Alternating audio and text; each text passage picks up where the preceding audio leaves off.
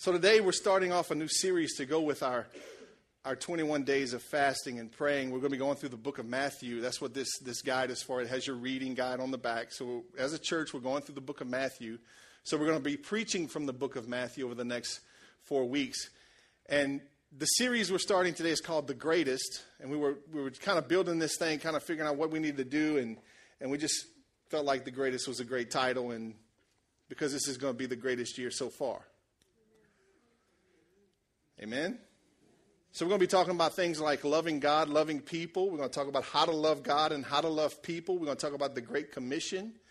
We're going to approach issues like racism. We're going to approach issues that we need to talk about today that we need to start the year off right with. Amen? So, just to get you excited. So, today we're talking about loving God and loving people. And the greatest, to me, is the love of God for me. Amen? That is the greatest. There is nothing greater than God's love for me. So when you talk about God's love and you tell people that God loves you, a lot of times it's too simple to do something with it. A lot of times it's so simple that we tend to look it over or look past it or run past it and say, yeah, yeah, yeah, that's, that's cool. God loves me. Okay, good. They've been saying that since the 60s right? It's, it's kind of like it's so simple that we don't take it serious. That God really, truly loves you. And I think that most of the people in the church today don't understand how God loves them. So, my goal for this message today, for our worship experience together today, is that every person in this building leaves today knowing how God loves them. And let me tell you something that's not light, that's heavy. And it's a big deal. And so you're walking out of here today. My vision for you today is you're going to be skipping up out of here to my God loves me. I'm free. I'm not bound anymore. I'm good to go, baby. Let's go. Amen. Amen? Just want to share my vision with you. So today we're talking about God's love. And I want to give you the truth of this message, and the truth of today's message is, is this one simple thing God loves you, period. He loves you. How many of you want to know how? I'll, I'll preach it for seven people. I'll do that. All the hours of preparation for seven people, dear goodness. I know you just didn't keep up and you didn't raise your hand. You're, maybe you just don't like to raise your hand in church. But. So let me give you point number one God loves you before. That's it. God loves you before. Let me show you where this comes from. Matthew chapter 3, verse 17. It talks about Jesus coming down to the river. John the Baptist has been at the river baptizing people telling them that there's somebody greater than him coming, telling them that, that somebody's coming who's going to baptize them with fire. He baptizes with water, but there's a person coming. So he's warning the people that there's somebody coming greater than myself who is going to baptize you with fire. He makes a distinct difference between a water baptism and a fire baptism. Okay, so John's down in the river and he's doing his thing. He's dunking people, preaching the gospel, dunking people, calling the religious people snakes, dunking people. And then here comes Jesus walking down the hill. And John goes, Oh, whoa, time out. I, am not worthy to even take your sandals off. I can't baptize. I'm not worthy to baptize. And Jesus says, Man, just do what you got to do. So Jesus comes down into the water. And John, who I would imagine shaking in his cloak, maybe it's his dress, man, man dress, shaking in his man dress, takes Jesus. I mean, it was an emotional thing for me to baptize my own children. I couldn't imagine baptizing Jesus, but John takes him, dunks him under the water, and when he brings him up, the Bible says that the Holy Spirit descended upon him like a dove. In other words, the Holy Spirit came down and lit upon him like a dove. And then the Bible says, a voice from heaven. So whose voice was that? God's voice said, This is my son. This is my dearly loved Son who brings me great joy. Then everybody was shaking. Right? I'm going to punch you in the nose real quick. Up to this point in Jesus' life, he did no works. Up to this point, he did no miracles. Up to this point, he, did, he didn't necessarily do anything right. He didn't make the right decisions. Up to this point, he did nothing to deserve what God said that this is my dearly loved son who brings me great joy. So God loved Jesus before he did anything.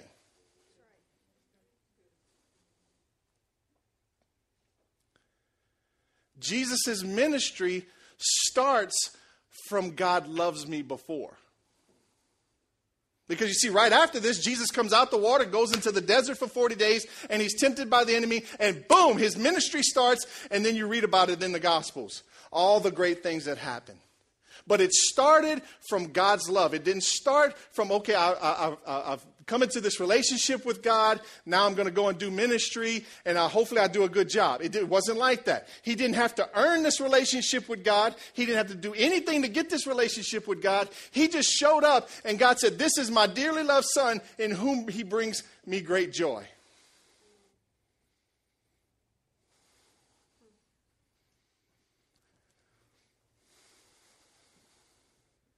You see, when you start your relationship with God, from earn it.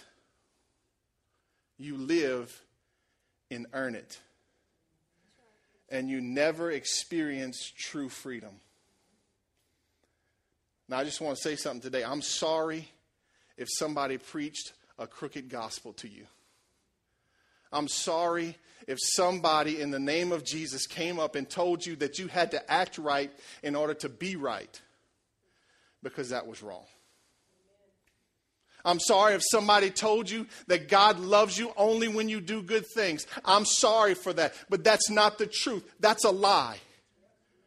That's a lie because if that was the truth, then we wouldn't have Jesus on the scene.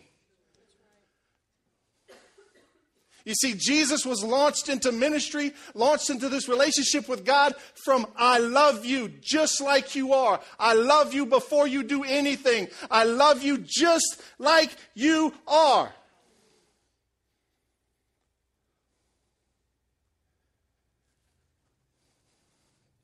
God loves you before.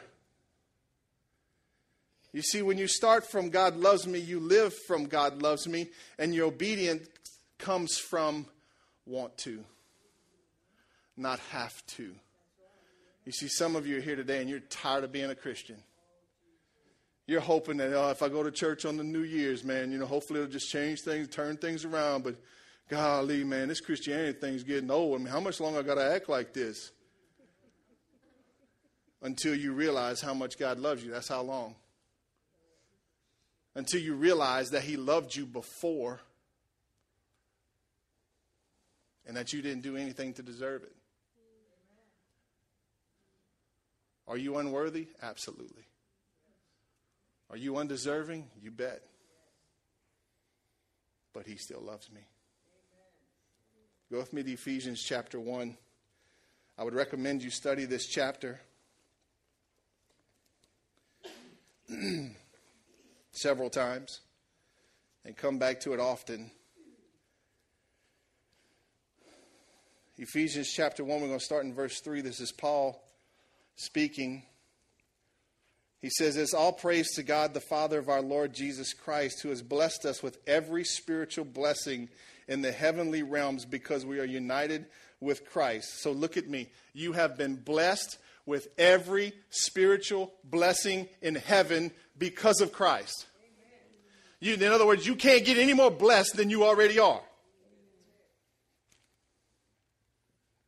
And he said, You were blessed with every spiritual blessing in heaven because we are united with Christ. Number four, even before he made the world, God loved us and chose us in Christ to be holy and without fault in his eyes.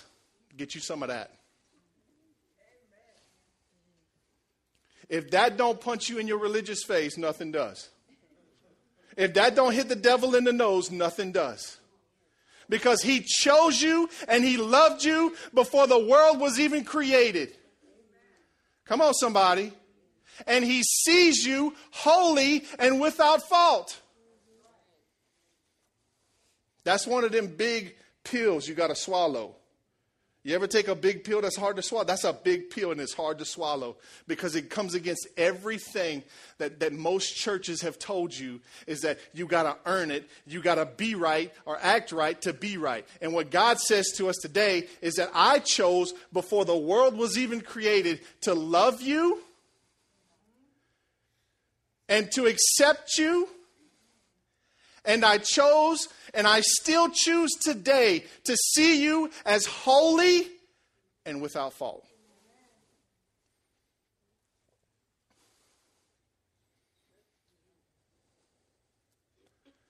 The devil wants to condemn you. You have a real enemy. And his full time job is to make you feel like a piece of dirt. His full time job is to convince you that you got to continue to earn it with God. His, his secret plan is to get you to think that this isn't true. He wants you to believe that God doesn't love you. He wants you to believe that God never made his mind up about you. He wants you to believe that God doesn't see you as holy and without fault. That's what he wants to do. Let me check your honesty this morning. How many of you felt that way before? Condemned? How many of you know what I'm talking about? That pressure that comes every time you make a little mistake, every time you do something wrong. Well, who come, who's coming? Right? He's like the nosy neighbor. Right? If the lights are on past 8 o'clock, they come to, oh, something happened at their house. So here comes the enemy, comes running in. Oh, you know what you did. Oh, that's it. He don't love you no more. Oh, this is it. You've gone too far. You see, I told you. I told you. You, you no good. I told you God don't love you. I told you this Christianity thing don't work. I told you the Bible's not true. I'm just repeating what I've heard. The crazy thing is that his voice is louder than God's. So, what does that do for me? It makes me listen to God. The devil's voice is easy to hear. God's voice, you got to quiet yourself down. And you got to pay attention. Like the old folks say, son, you just need to pay attention. You need to listen, right?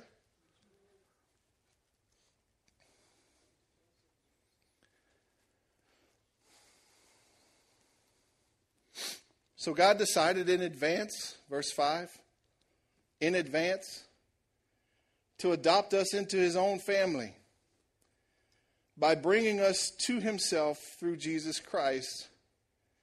This is what he wanted to do, and it gave him great pleasure. God decided in advance. You know what advance means? Have you ever gone to your boss or had one of your employees come to you and say, Hey, boss, can you advance me a little bit of money? You know what I'm saying? In reality, what they're asking for is for you to give them something that they haven't earned yet. Right? To give them something that they haven't put the time in for yet. Right? I, I was an employer. I had guys that would come, they, then they wanted a loan. They thought we were the bank. I'm like, bro, I'm more broke than you are. What are you doing? But they wanted an advance. In other words, they wanted me to give them what was due to them next week now. God in advance, before we could do anything, before you could punch the clock, before you could do the work, before you did anything, in advance, He chose you and adopted you into His family. Somebody need to get excited about that. I wish I'd have learned this when I was 13 years old. I'd have been like, I don't belong to the Tylers no more. I'm a child of God.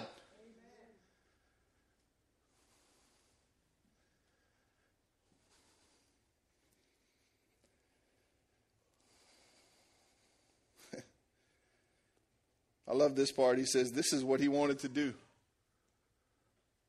Nobody put a gun to God's head and said, You got you got to adopt me into your family. This is what he wanted to do, and this is what he still wants to do today. He wants you in his family. Wow. And on top of all that, it gives him great pleasure. So Paul continues, he says, So we praise God for the glorious grace he has poured out on us who belong to his dear Son. He is so rich in kindness and grace that he purchased our freedom with the blood of his Son and forgave our sins. He has showered his kindness on us, along with all wisdom and understanding. God loves you before. He loves you before. And I'm going to tell you right now, you, we can't go any further until you get this.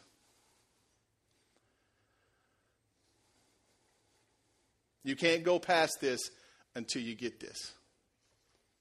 You got to know that you know that you know that you know how God loves you.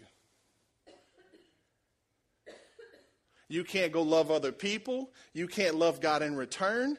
You can't do anything good with a pure heart unless you got this. And I just want to warn you today, it goes past this. You can know this till you're blue in the face, but until it gets rooted right down here in your heart and in your soul, and it starts to manifest itself in your life, then you got it. Come on. Then you got it. It's one thing to go around and say, God loves me, but it's another thing to go around and say, God loves me. And walk with that confidence that I'm a child of God, I've been adopted into his family, and when I blow it, I'm still in the family. And when I fall, he's there to help me up because that's what family does. Right? When I've gone too far, he doesn't turn his back on me and run away in embarrassment. He says, No, that's my son right there. Come on, buddy, get up. Get back on your feet. You see, he wants you to get up quickly. He don't want you to stay on the ground and stay down. The devil wants to, st- to keep you down. He wants to stack stuff on top of you. Your past, your failures, your guilt, your shame, your embarrassment. He wants to stack all that on top of you so that you stay on the ground. And God says, No, come on, you're going to get up. Get up, let's go. Dust it off. Come on. You see, that's what family does. So I'm not saying that just because God loves you and you understand how much He loves you that you're never going to sin again. You're going to sin again. You're going to sin again before 10.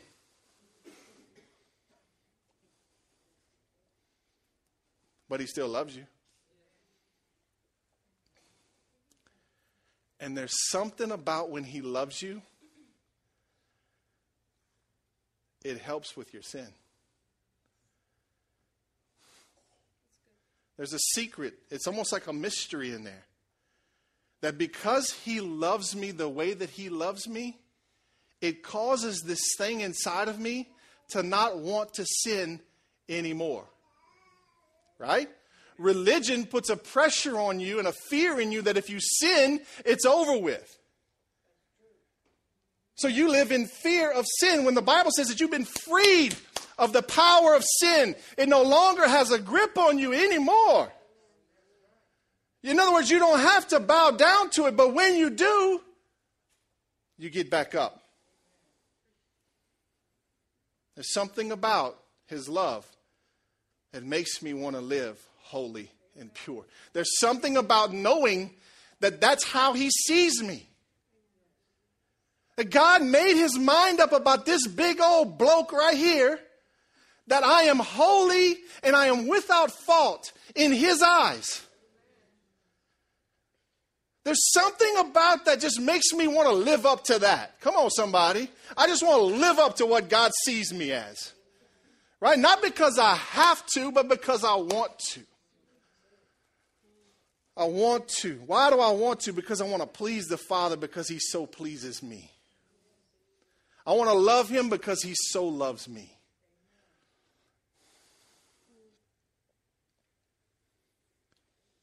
He wanted to do this and it gave him great pleasure. It's only out of God's love that you can do great things with a pure heart. Here's the thing when you're filled with God's love, there's no more room for guilt, for shame, for condemnation, for rejection. When you're full, when you're full, there's no more room for that. When you live like He sees you, there's no more room for guilt, shame, embarrassment. Listen, I've done things that are still embarrassing to this day. I've made a fool out of myself. I don't even want to see the tape. But I'm not ashamed anymore because it's been washed away. And He loves me all the way to here. See this little crown on the top of my beautiful bald head? It's pointing upwards. See? That's the attract. God loves me before. Bump your neighbor, say, God loved you before. Number two, love God because you want to. Come on, let's start the year out right. Let's just love God because we want to. And listen, when you don't want to, don't fake it. Don't try. Don't try to stir it up. Don't try to act like you loving God because He knows the truth and people around you can tell when you're being fake. Love God because you want to, not because you have to. Go with me to Matthew chapter 22. I want to show you something from the Great Command. The Great Commandments. Jesus speaking 22, verse 37 and 38. It says this that Jesus replied, they were trying to trick him, trying to catch him up in some questions. And so they were, they were asking the question, What's the greatest commandment? And watch what Jesus says. He said, You must love the Lord your God with all your heart, all your soul, and all your mind. This is the first and greatest commandment. Pretty simple, right? Love the Lord your God with all your heart, with all your soul, and with all your mind. But I'm here to tell you today you can't do that if you don't have that? How are you going to love God back with all that you have and you don't have all that He has? Come on, somebody. How are you going to love Him with all your heart, all your soul, and all your mind if you don't even understand His full love for you and you haven't allowed Him to fill you up with His love?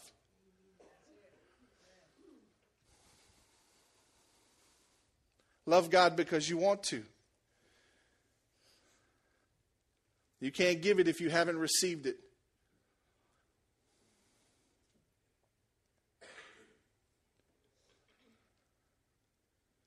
Remember, Paul said, You're holy and without fault. you see, when you, when you understand and you live holy and live like you're without fault, and there's nothing dragging behind you, there's no chains on you, You've been set free because that's what happens when you receive God's love in its fullness is the chains are broken off. And you walk freely. When you walk freely like that, then you can in turn love God back the way that he wants to be loved. Let me show you an example. My children say they love me. There's a difference when they mean it and when they don't mean it. You see, I've trained them to love me. I told you we brainwash kids around here right? So I train them to be obedient. I train them to do certain things. And when they do those things, it says to me that they love me. But when they really mean they love me, is when they come up and they ain't done nothing, right?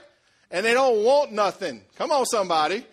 When they have nothing but a pure motive and they sneak up on and Virginia's famous for this, she'll come up to me, she'll grab me under the arm real tight, and she'll go, Hey, Dad, I just love. You see, I want my kids to love me because I first loved them, not because I trained them to love me. Right? I want them to love me because they want to. You know what that means when somebody wants to love you? That means you've been on their mind. That means they spend a little time thinking about you.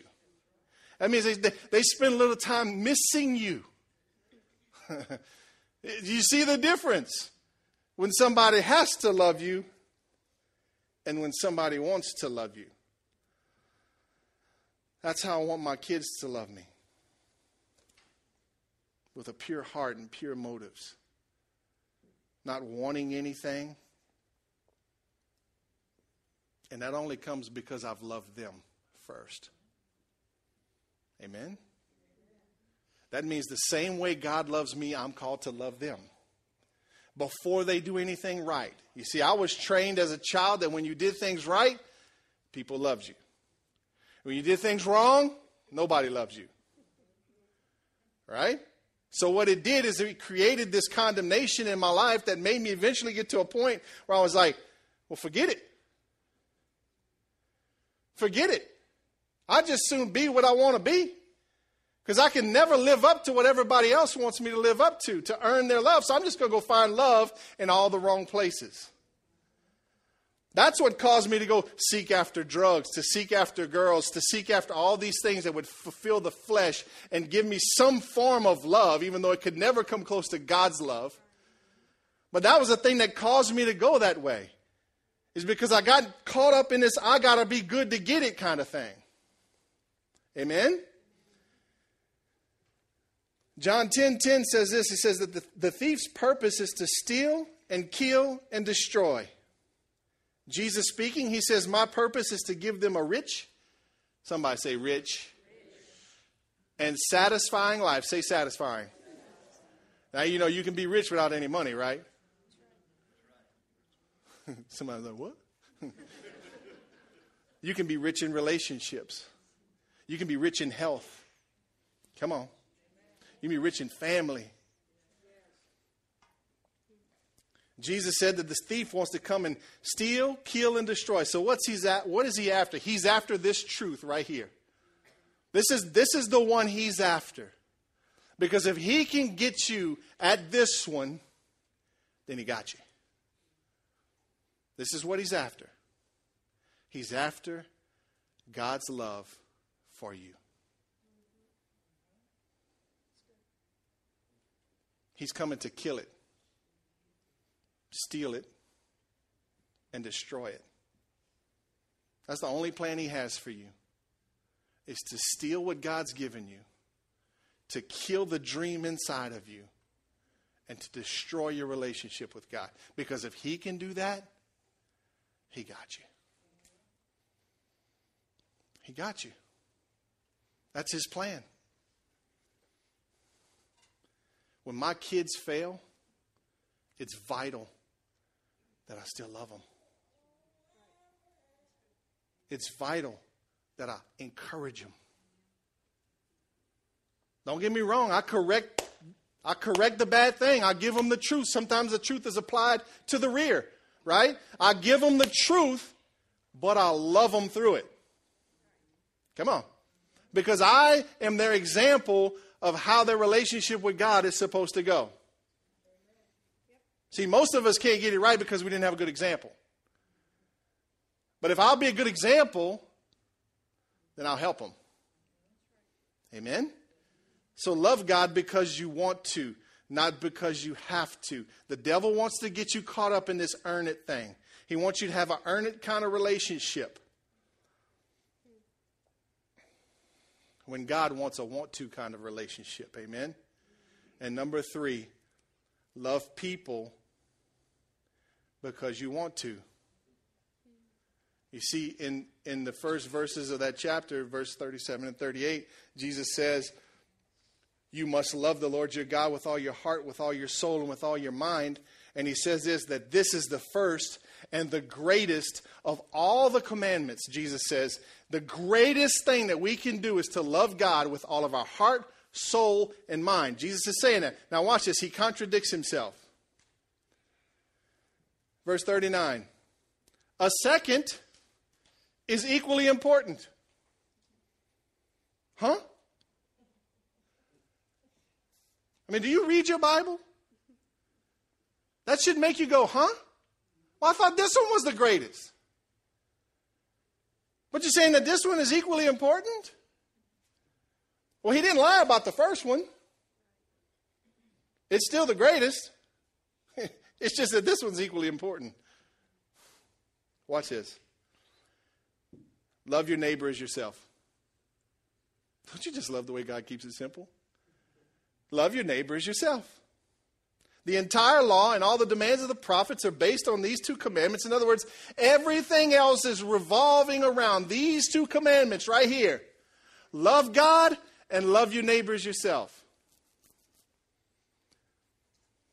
So, if we're called to love our neighbor as ourselves, then that must mean that we have to somehow love ourselves.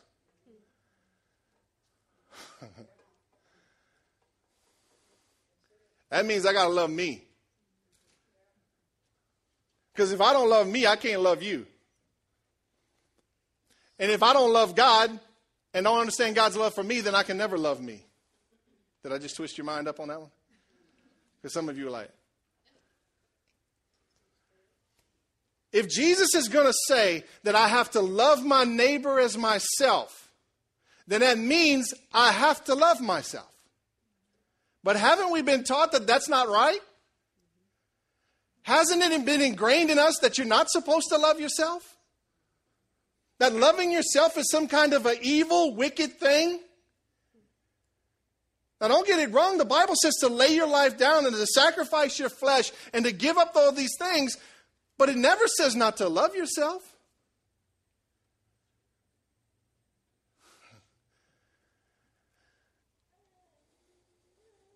The question is, is why don't you love yourself?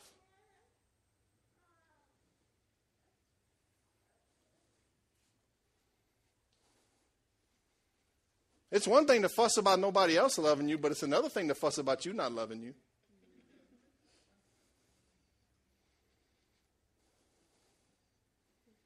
What's stopping you from loving yourself?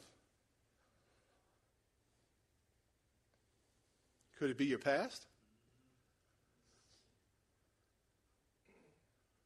Could it be your mistakes? Your failures? Your rebellion, your anger, your wrath. Maybe you're divorced. Maybe you've done things you shouldn't have done. Maybe you're addicted. What's stopping you from loving yourself? But because whatever it is that's stopping you from loving yourself is a lie.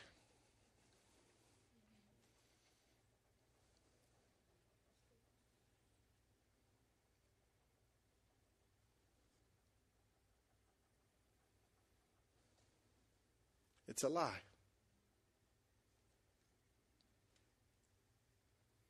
If you can't love yourself and you don't believe everything that we've already talked about, because I can't help but believe that if I get to meet the creator of the universe,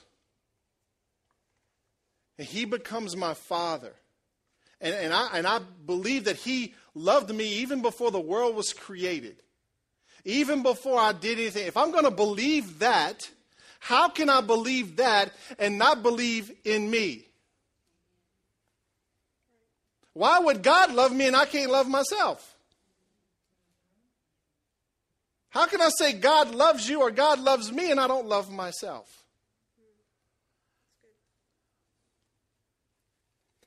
What's stopping you? Do you remember in the garden when Adam and Eve fell and God came walking in the garden and said, Adam, Adam, where are you at? And he was hiding. They were hiding behind the bush. Why were they hiding? Because they were naked. They wasn't naked, they were naked. That's like buck naked. And no, when you got to hide behind a, a fig leaf, you naked. They're hiding. God comes up, he says, What are you doing? They said, We're hiding. Why are you hiding? Because we're naked. Well, who lied to you? So, my question to you today is who lied to you? Who lied to you and told you you wasn't no good? Who lied to you and said you was worthless? Who lied to you and said that one time you failed, that that was it? Who lied to you and said you'll never amount to anything? Who lied to you and said you're worthless? Who lied to you and says you're unwanted? Who lied to you?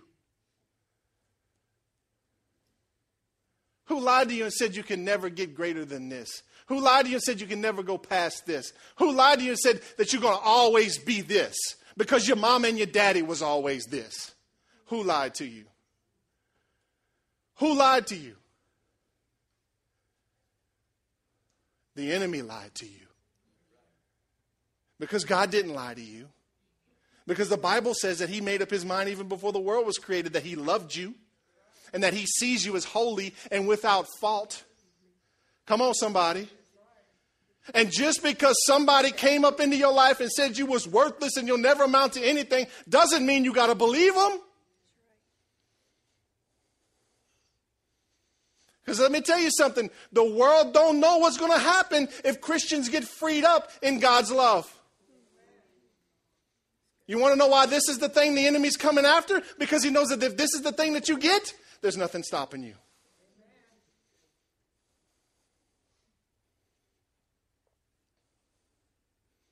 There's nothing more dangerous than a free man.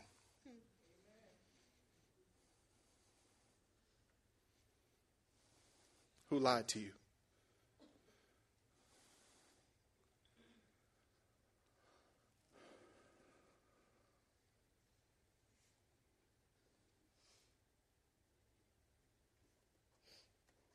You're supposed to love yourself. His plan is for you to love yourself. Why do you love yourself? Because you are loved. You are wanted. You are cared for. There are plans written in the book for your life. There's a blueprint with your name on it, nobody else's name, and that blueprint is for your life. Jesus says, I want you to be to live a rich and satisfying life. Why should you love you? Because you're a child of the king. Why, why should you love yourself? Because you've been adopted into his family. Come on, I'm not a Tyler anymore. You can read my birth certificate, you can see my driver's license, and that's all fine and dandy. I belong to the king. I belong to heaven. That's my residency. I changed it. I changed it and I got to live like it. Come on, somebody. I got to start acting like I belong to the heavens. and stop acting like I belong to everything that everybody ever said over me. I got a new address, a new ID, some new DNA. Come on, Miss Mary. Miss Mary got some teenage DNA. She they slipped up and gave her a teenager's DNA, and whew, I love you, Miss Mary. You ever want somebody to pray for you, call Miss Mary.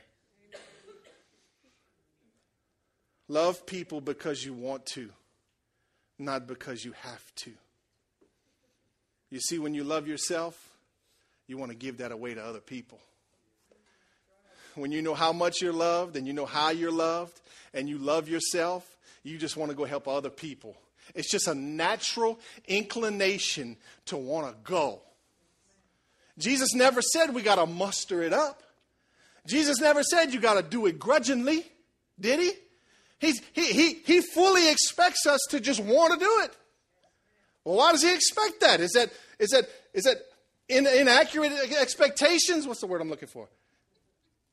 Uh, expectations. Inadequate expectations. Yabba dabba dabba, that's all, folks. we'll start praying in tongues in a minute. Did he put unrealistic expectations on us? No. What did he do?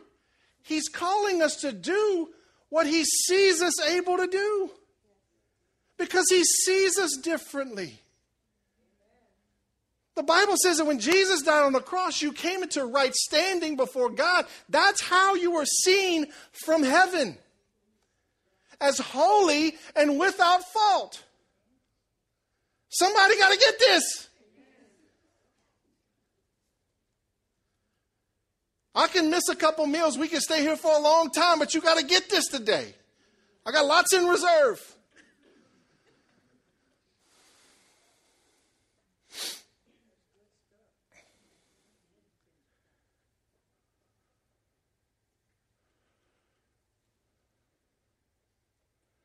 When you realize how God loves you, it causes you to love yourself the same way. When are you going to stop blaming yourself? When are you going to take the magnifying glass off of your own life? I started playing tennis. It's called playing, but I'm not actually playing. I'm trying. I'm trying tennis. And I realized that when I'm playing tennis, because I'm so competitive, that if I mess up, I beat myself up. So I'm playing, and you play with a different partner every week, and I'm usually in the 70 year old class.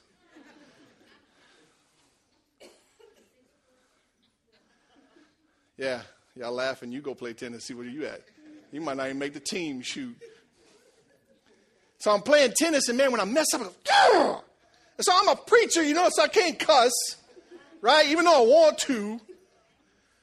I got to kind of keep it under control. But can I just tell you, sometimes it just comes out.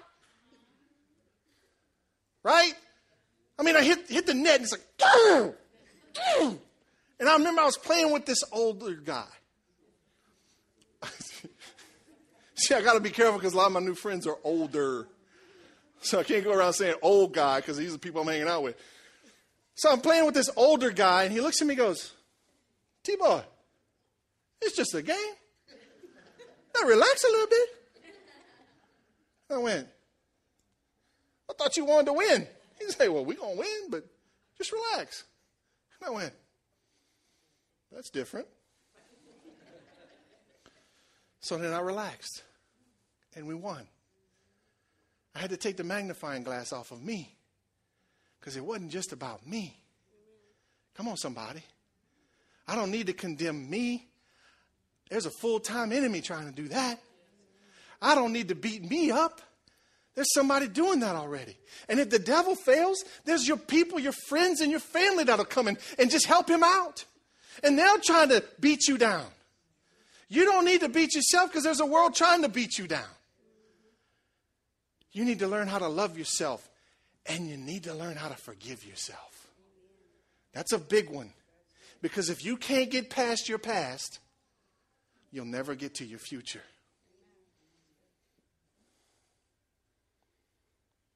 Relax. Let the past be the past. Forgive yourself. Love yourself. I did P90X one time. Yeah, I thought that would really be funny. and this guy, when you're warming up, he says, Give yourself a little self love. And you kind of do this thing here. You know, and you kind of, it's a stretch. It's come on, a little self love. Do a little self love. So I want you to do that today. I want you to hug yourself. Okay, I will stay here until you start hugging yourself. You better hug yourself. Pat yourself on the back, little rub, rub, little ta ta. Come on, ain't nobody else gonna ta ta you. Just soon ta ta yourself. Love, love, like like like they would say on the Little Rascal, wub, wub, wub. Wub, wub, wub. Was that the Little Rascals? That was buckwheat. A little self love. You need to learn how to love yourself so that you can turn around and love somebody else.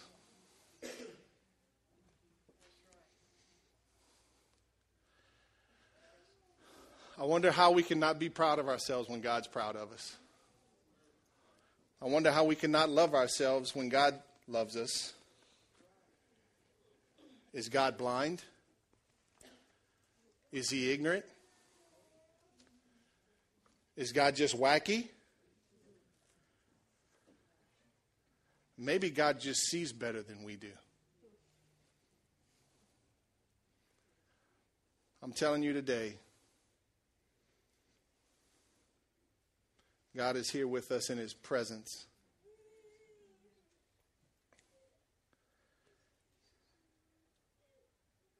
And if he has anything to say to us today, it's this. I love you before, I love you during, and I'll love you after. He wants you to be free, completely free. Filled with his love to the point that condemnation has to flow out of the glass, that guilt and shame have to go out. Because he loves you that much. He just wants you to be free. Remember, Jesus said he wants you to live a rich and satisfying life. Kind of hard to do that with some chains on. Right?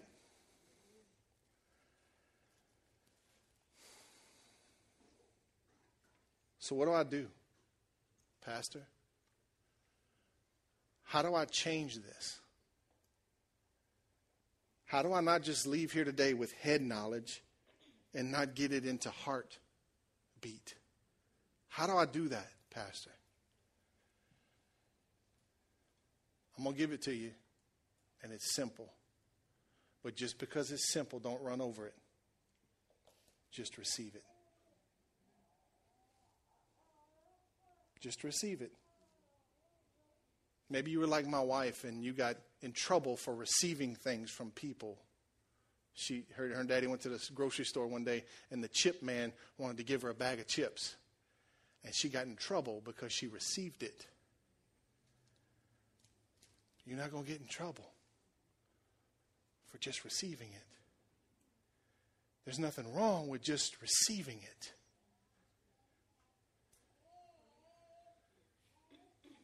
You let go of your past. Put your past in the past and just receive it. Can I get the worship team to come up? So this morning I want to I want to give you some time. I want to give you an opportunity.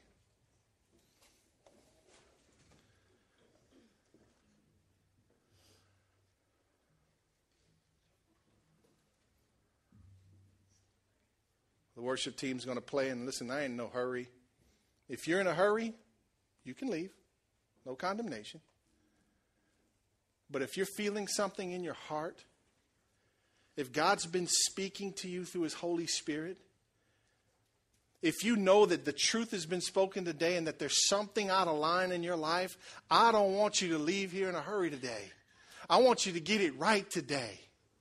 Come on, somebody. Can we just get right the right way? It's just simply, uh, it's, a, it's just a, a thing we do. You just come up to the front to the altars and you just get it right. If you can't muster up enough courage to do that, then you stay in your seat and you get it right. But just get it right today.